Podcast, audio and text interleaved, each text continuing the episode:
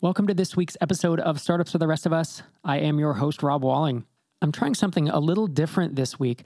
I came across this really long email that I had sent about 15 years ago, and then an ensuing email thread talking about software products and really talking about me acquiring this product DotNetInvoice. If you're familiar with it, it was really the first product that I made any substantial revenue from. And what's interesting about this, well, there's a couple artifacts of that time phrases and, and companies that you'll hear me mention. But what I think is even more interesting is just to see the mindset of where I was at and, and I would say kind of where this space was. 15 years ago and and the thinking and just how nascent it was and how there were no examples of really being a solo founder and building a bootstrapped software company that didn't go and raise funding and even though my aspirations were not large. You know, they were truly to pay my mortgage or to make eight or 10K a month and be able to quit consulting. Even though that's all I wanted to do, the topic of funding is mentioned several times in this thread as we try to iron this out. To give you context, this email was to a friend of mine who was also a longtime colleague and who I had done a ton of consulting work for. He had run an actual, like a, an agency, a consulting agency during the dot com boom, and then had pivoted that when everything crashed into basically a remote agency, you know, and this is 2001, 2002, and it was just a remote group of of developers. There were only a few of us that he was keeping busy, but we were contractors and I was able to work from home for the first time in my life, and that was super game changing for me. I was able to set my own hours for the most part, and for him, I always respected his his sales chops, and he just was a person who had business acumen. I did not grow up knowing people who had business acumen, who knew how to to market, who had money. You know, when I used to hear the term friends and family round, I thought, what friends or family do I have that has en- enough money that they aren't mostly living hand to mouth and that could possibly write me a check to start a startup. It was just ridiculous. And, and, that was actually something that I always struggled with. And I really didn't like the kind of, it was who you knew who would get you the funding. And I just felt like and was such an outsider to that entire tech scene.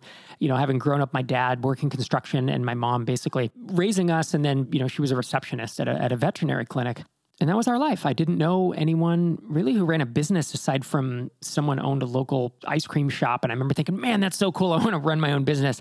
But that was it. And you can really hear my naivete around business life and starting a company and growing a company and what it's going to take. And just, I had literally, you know, read the Inc. magazine and the Entrepreneur magazine and the Red Herring and, and Business 2.0. And that was my picture of if I'm going to build a software company, if I'm going to try to build a product, this is how people do it. And that's how I need to do it as well.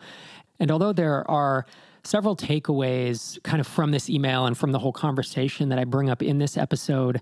I think one of the big ones is just that I was trying to do something without a model. And I think that's how a lot of us get here. I think that's how a lot of us we feel like the current models we're being presented with just don't feel right. And when you keep hearing about venture funding and you you look at the WeWorks on the front page of TechCrunch and, and the Ubers and you hear some of them laying off these employees and a lot of them treat the employees and this constant need for funding and this thirst for this billion dollar outcome. And for some people, for a lot of us, I would say the most of us, that just does, that feels off and it, it, doesn't feel like who we are and the company we want to build. And although, as I say almost every episode, we want to build ambitious startups, we don't want to do it at the expense of, of relationships and of just having to treat people poorly and make decisions based on satisfying investors. And, and even just the all or nothing idea of I have to have a billion dollar outcome or else I'm a failure. I just think that that's not the norm. It's so unfortunate that the press covers that because it is these are such edge cases. They're such the one in a hundred or a thousand or a million, whatever number you want to say, where so many of us just want to build a really interesting business and want to grow it and want to change our lives and change the lives of of the you know people who are involved in it. But why does it have to be an all or nothing bet the farm to grow to a billion dollars? This was I think during this turning point, this mental turning point that I was having, and you can see some of that coming out in this email thread. So without further ado, here's the email. Subject line is business proposition. I've been thinking for a good couple years that no matter how much our rates go up, we're always scrambling for leads and working nine to five to pay the bills. If we don't work, we don't get paid. This is not a terrible thing, of course, since our hourly rates are high and we make a good living. But from my years of reading finance books, I've come to believe there are three levels to making money. The lowest level is working for someone else, the next level is working for yourself, and the top level is making passive income, whether it be through other people working for you, as you've leveraged very well, or through real estate or a product. The product idea has come up before. I recall you and one of my coworkers discussing a web based product for service companies in a certain area of the country. I'm not sure if I was working for you at the time, but I thought it was a good idea. I've also taken stabs at passive income through technology, like when I built FeedShot, which makes around $100 a month. Woohoo! Flogs, which I sold. It was too much work for too little payoff. And Digg started a personal finance section, basically, was going to make it irrelevant. And some forum software I owned called chitchat.net which I sold a few months ago after trying to market it and not having the success that I wanted. So, although these haven't been failures per se, they have not been the smashing successes I once hoped. But I've learned a lot in the process about marketing online, Google AdWords, search engine rankings, and supporting a product. The next step in this evolution was when I was at a client's site and I realized they have a fat stream of recurring revenue because they have customers who pay them around $10 per month to use their hosted online time tracker. The company is only seven employees and they're bringing in quite a bit of money in annual revenue. And it's not revenue they have to sell for all the time. A good chunk of it just appears monthly in their bank accounts. Now, they've been around for a long time and they built a nice customer list, but this seems like a nice business to be in. With that in mind, it's always been in the back of my mind to build or buy something that I can leverage, something that scales better than my one hour of work. I've explored many, many products and websites in the past couple years as I troll the website for sale boards on eBay, SitePoint, and Domain State, realizing a lot of these things sell for far less than I could build them for, strange though that is. Most of them are crap, or things I'm not interested in, or things I don't think will scale to the level I'd like. But I found one recently through sheer coincidence that fits all the criteria I've set up. It's in .NET, it serves businesses, which I'd prefer over consumers, even back then. It's crazy. It's well written, I've seen the source code, and it's already selling to real customers. The product is an ASP.NET invoicing app called DotNetInvoice. I saw a link to it from a post the developer made. He was actually just describing his portfolio of things he developed, looking for someone with marketing knowledge to help him market and sell his ideas better. I clicked on the link and thought the site is clean and sells the product well, and the product demos really well. So I emailed and asked if he'd be willing to sell it. He said he wasn't opposed to the idea. At this point, I'm thinking it's going to take a lot of cash to buy the thing. I found out that he and another developer wrote it, and they've averaged between $700 and $1,000 per month in sales for the past six months or so. Which, and this is present day Rob cutting in, turned out not to actually be 100% factual. Their site ranks high for some decent keywords, and they get several hundred unique visitors per month with no advertising. They sell a supported version of the product and an unsupported one, but they sell almost none of the supported version, so he says they barely do any support. Somewhere around an hour or two per month. They've obviously spent hundreds upon hundreds of hours building the product and the site. Version 2.0 has 60 web pages and 20 database tables. You and I both know how long that would take to build and how expensive it would be at our rates. It's interesting for me to read this looking back over these years because several of the things that I'm saying did not pan out, were not actually true, and I didn't know any better. I didn't really know how to do due diligence that well. These are things that a modern day broker would would have sussed out. Back to the email. The potential I see in this product is threefold. Number one, I like the fact that it's selling by itself through keywords and word of mouth. That's a good revenue stream and something I think should be put back into the product, whether for development of new features or for marketing. Number two, the next level I see is to create a higher priced version and start hitting up small and medium sized businesses who are in need of invoicing software. This thing automates recurring invoices. Talk about a killer app for snowblowers, pool guys, landscaping companies, web hosts, etc. I think some of them would require time on the phone selling, and that's why we'd need to increase the price because I don't think the economics of selling a $98 product will work out if we have to make sales calls. Finally, this seems like a fabulous opportunity to create recurring revenue. Why not modify this thing so we can host X number of clients?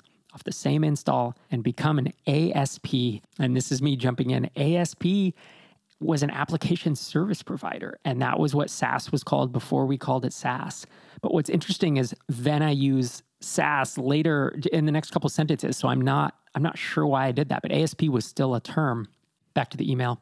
We could charge 12 to $149 per month. I have no idea why I came up with those numbers. It's so random. And compete with the other service out there.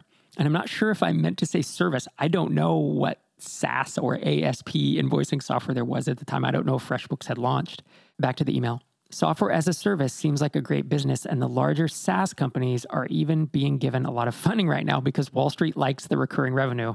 Read this two issues ago in Red Herring magazine, which is now defunct. This is, it's so of its time. It's just so incredible. It really does feel like a lifetime ago in terms of just the, the lack of knowledge of how things actually worked. And, and for me to say, I don't think the economics of selling a $98 product will work if we have to make sales calls. Of, course they won't. You need thou- you need to sell thousands and thousands of dollars per sale to make it worth sales calls.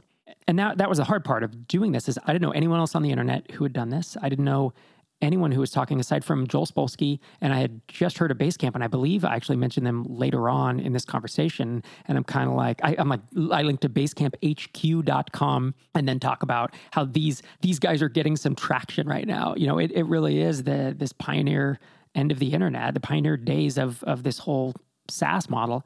And I was just trying to figure out, man, is this is this something that will even work? Can you do it at this scale? And I'm still thinking in terms of funding, like, oh, if if we get some traction, we can raise funding, which, you know, again is not something that why would I have thought that? Why didn't I just want to build a profitable business? Because there was no model for it. Back to the email. So I made him an offer, $10,000 for everything. He countered at 15 and I countered this morning at $11,000. I've not heard back yet, but I expect to this weekend. I've verified the past four months of site traffic and revenue with screenshots, which is how I've typically done it. I've verified they rank on the first page of Google for various keywords. I've seen the complete V1.1 source code, samples of the 2.0 code. It's not exactly how I would have done it, but it's very clean and appears to be pretty well documented. And here's where I start to get down to the nitty gritty the deal. And this is like the longest email ever. I can't believe I even sent an email like this. This feels like it should be a, an ebook or something back to the email.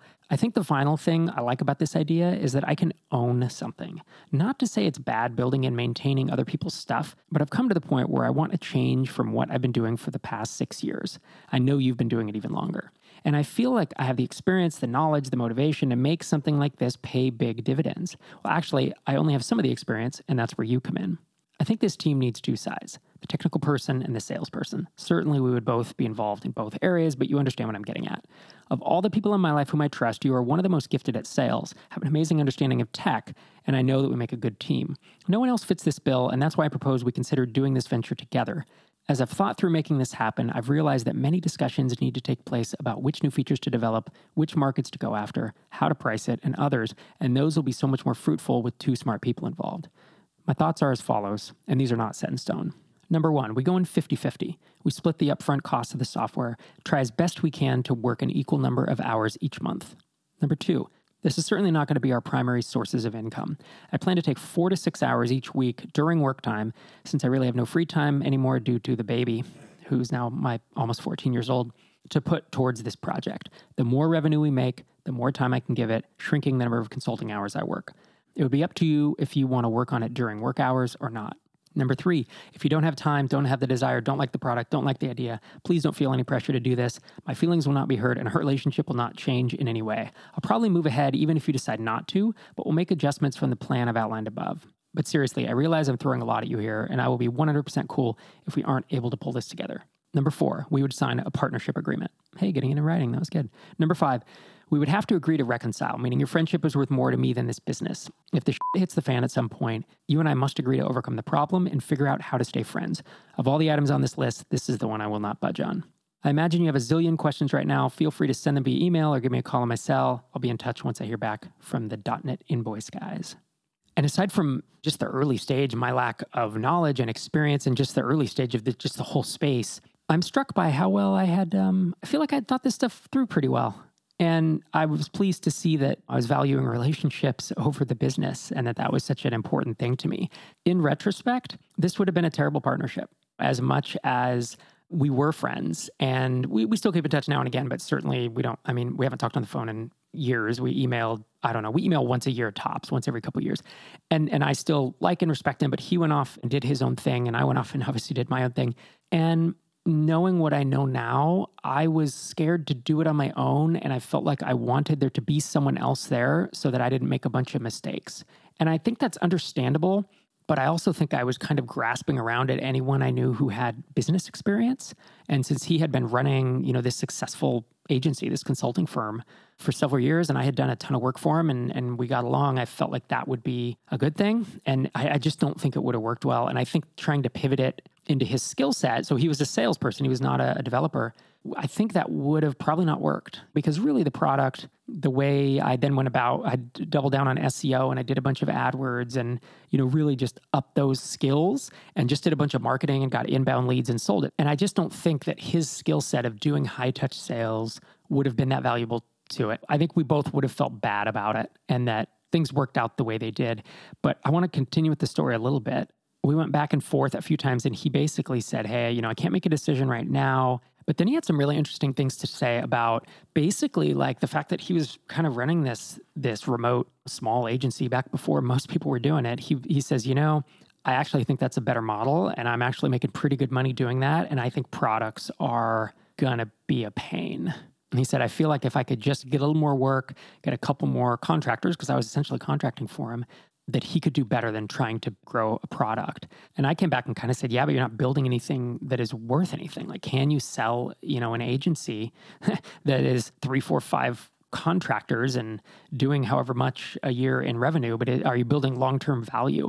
And what's interesting is he he and i both had i think we both had goals of freedom but i think he really wanted to just accomplish things. I think he wanted to make a lot of money which i do, do not hold against anyone you know any business person who's who's trying to launch their, their company. But for me it was much more i think about freedom and the ability to create what I wanted and to make build interesting things that I had control over. And I don't think he had that same drive and and that's okay. I mean, that, that's this is a lot about knowing yourself. Whether you just find this out, or you take Strengths Finder, or you take the Enneagram, or you talk to people around you who tell you this this is what drives you. I think knowing yourself is such a big part of this. And looking back over this conversation, I think it really is fascinating that he really digs in and kind of successfully defends the agency model and just talks. He says, "Look, I make quite a bit of money. I don't work that much." And instead of losing focus and, and wandering off and doing a product, I actually think that adding a few more contractors is, is probably the way to go. And at some point, he says, I'm not saying that growing this agency sounds like a lot of fun or it's anything I'm passionate about. But if it just gives me more cash flow while I explore other opportunities, I think that's really, you know, really an, an opportunity. But one thing that it came down to, he said, I think the bigger problem than sales actually is finding good people. I could probably keep another two developers busy if I found decent folks. And that had been a, a really big issue was scaling the agency was not about sales for him because he was really good at it and had a lot of contacts. But it was finding developers that he didn't have to micromanage and be constantly project manage. And he goes on to say, you know, I'm 100% on board with building and selling products, but that model has its own challenges. Growth can be much more rapid, but you have to invest a lot of money up front to develop the product and continually invest to improve it. You're also constantly under threat by free services. This is such a interesting point because it is completely i don't see it's relevant at all to DotNetInvoice but it is funny. It was the thinking at the time. You're constantly under threat by free services. How would you like to have a web reporting tool and then have google come out with a free one? I mean, i'm sure he's referencing google analytics. I don't remember when google analytics came out but that was kind of the thinking at the time is that all these big players would just release free versions of everything which you know i don't think has, has totally come to pass as we have seen that, that b2b saas has done quite well and then we went down a pretty interesting thread. I'm kind of skipping over the boring stuff, but at one point he he said, "Hey, I've had a couple product ideas I think I could do very well, and one of them was project management and time tracking tool." And I said, "Have you checked out basecamphq.com? These guys seem to have some momentum in this space. There are quite a few web-based project management products available, but I'm not sure how many of them have time trackers built in. A lightweight PM time tracking invoicing app does sound interesting." And then he said, Here's what I recommend. How about we start working on a business plan together? I'll give my time freely, whether I decide to partner with you or not. And I remember thinking, this is this is actually the bootstrapper in me, right? Or the, the person who wants to start their own company. As I was I was like, I don't want to I don't want to make a business plan. You know, he was more of a more of a business school type thinker. And I really wanted to build a business instead of a business plan. I mean, I, maybe that's where this build a business instead of slide decks thing that I say comes from. But I really remember feeling kind of averse to the idea.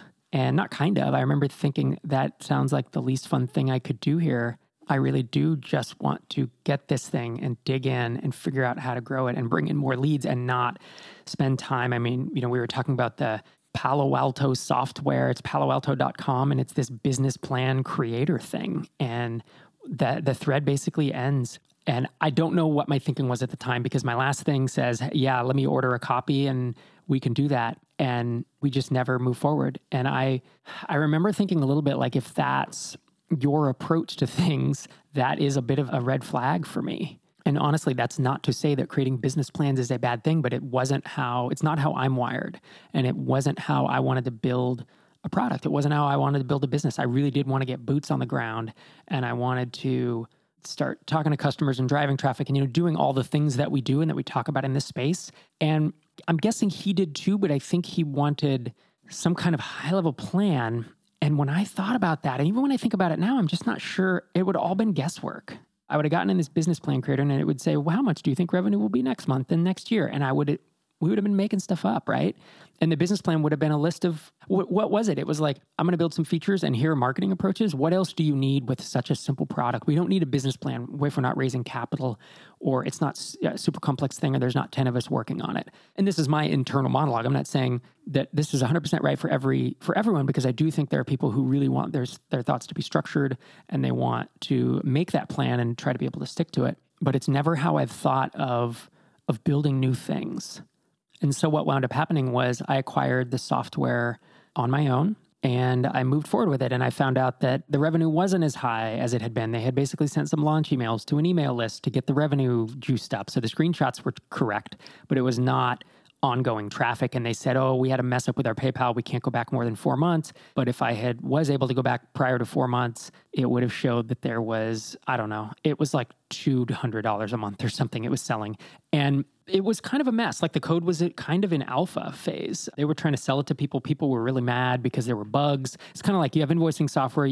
What is your one job? It's to do math correctly. And they literally had math errors in the software. And so, you know, I was working the consulting during the day and then I was doing this nights and weekends. And I put in a, quite a bit of time over about six weeks. I, f- I fixed dozens, literally dozens of bugs that I found in the software. And customers were super mad. they just felt like they had been oversold and let down. And I responded to a bunch of emails. I was doing all support via Gmail at the time. And I basically said, look, I'm the new owner and I'm going to fix all this stuff. You know, just hang with me. And some people had paid, I mean, they, they, I forget what the lowest price they'd charged. It was probably between 30 and $49 for like the early access pricing. And then they had raised it to 98 and they had said there was a supported and an unsupported version. So they didn't have to provide support. But all the people who bought it and then wanted support because there were bugs or because they didn't understand. They didn't want to be told that it wasn't supported, right? That doesn't, it's not a way to get out of supporting something. So I quickly got rid of that whole thing and everything came with support. But then I realized a couple things. One, this software is too cheap. And it was it was 98 bucks at the time. And I just did an experiment and said, selling about three copies a month right now, I'm gonna raise the price to 295 bucks. And the next month it sold three copies at 295 bucks and it made $900 the next month. And then I was like, oh, this is interesting because that's in essence probably approached what our rent payment was at the time. That was the year of my wife's residency at Yale. And so we were there and I remember thinking, this is really interesting. Can I triple this? Can I 10x this? How you know, how big does this actually have to get in order to for me to quit consulting? And that was really the dream at the time. Now, what was cool is that I really learned how to this is where I was building that tool belt and I I really learned a lot about SEO and and Google AdWords and I learned customer support, I learned copywriting, I was reading books on how to write better copy. I was learning just all the stuff around software development, you know, that involves building a product and supporting that product and marketing that product and doing lightweight sales on the product although I really wanted it to be I didn't want to be jumping on the phone with someone for a $300 product. So I kind of made that clear up front and I kind of cut my teeth on this one. This was the first one that generated more than you know one or two hundred dollars a month, and I eventually got it up. I mean, there was some. I remember the best month ever. I think was about five thousand dollars, but most months were between about two and four. And that was a really nice chunk of change, given that I was working full time as a consultant during the day, and and the learning experience was amazing. And later on, as I moved on, you know, I, I built out a whole portfolio of products, started moving into SaaS, and at a certain point, I just had enough going on as I was writing my book and starting the podcast in MicroConf that I found a business partner who was actually kind of coincidentally a mutual friend of the guy who I just had the email thread, you know, just read that long email thread from. The three of us knew each other. And so I basically brought him on as a, you know, as a, a business partner. And he kind of bought in and we were 50 50 on DotNetInvoice for a few years. And then at a certain point, it just didn't even make sense for me to really be working on it anymore. I had so much else going on at such a different level. It really, it truly was that stair step. It was a great stair step app. It was a one time sale. It had a couple traffic channels that I built my tool belt on and I tried to grow it. I thought it was going to be a 10, 20, $30,000 app. I looked into making it into a SaaS, all the things that you would do and spent a couple years as I was building and acquiring other apps kind of on the side and it, it, just never really grew. You know, the market wasn't that big for it. I mean, a big thing was it was bought by .NET developers who were either consultants and they wanted to implement it, you know, use it as a code base for consulting projects, or they wanted to own their, you know, control their own data and didn't want to use the SaaS version. And so the market was was not huge, but it did have a niche. This is where I learned all these things, right? Of like, oh, having a niche, going B2B, higher price points are better. Build out that tool belt. This is where I started thinking about stepping up from one to the next. And is, you know, is that worthwhile? Of course, I didn't come up with stair stepping till till years later. But I, I really do look back kind of with both terror because that eleven thousand dollar check I wrote for this app was it was pretty much all the money I had in the business bank account. And it was that was all side work that I had been doing. And so it was a tremendous investment for me. It was very scary. Well, then when I wrote the check and I got the code and the customers were all mad, what have I done was what went through my head. What have I just done? I just, I could have bought like a car or two, because really most of my life I've only driven used cars. And I just dropped all this money and, and I'm screwed now. And my back was to the wall. And that is something I've talked about in the past is there was something about I couldn't give up. I couldn't just quit. I couldn't let myself do that because my back was to the wall because I had written that big check and I felt like I was on the hook for that and that I had to bring it to fruition or else admit that I don't know, admit that this wasn't possible, admit that that I couldn't do it or just that it isn't a feasible approach and I I couldn't let that happen. And so, yeah, I, I did work 60-hour weeks for a couple months and turn it around and again did a ton of learning and i have you know zero well i shouldn't say zero regrets. Of course there are regrets. Like could i have dug into the paypal more? Could i have probably overpaid for the app based on how much revenue it was doing? You know there are like little regrets like that.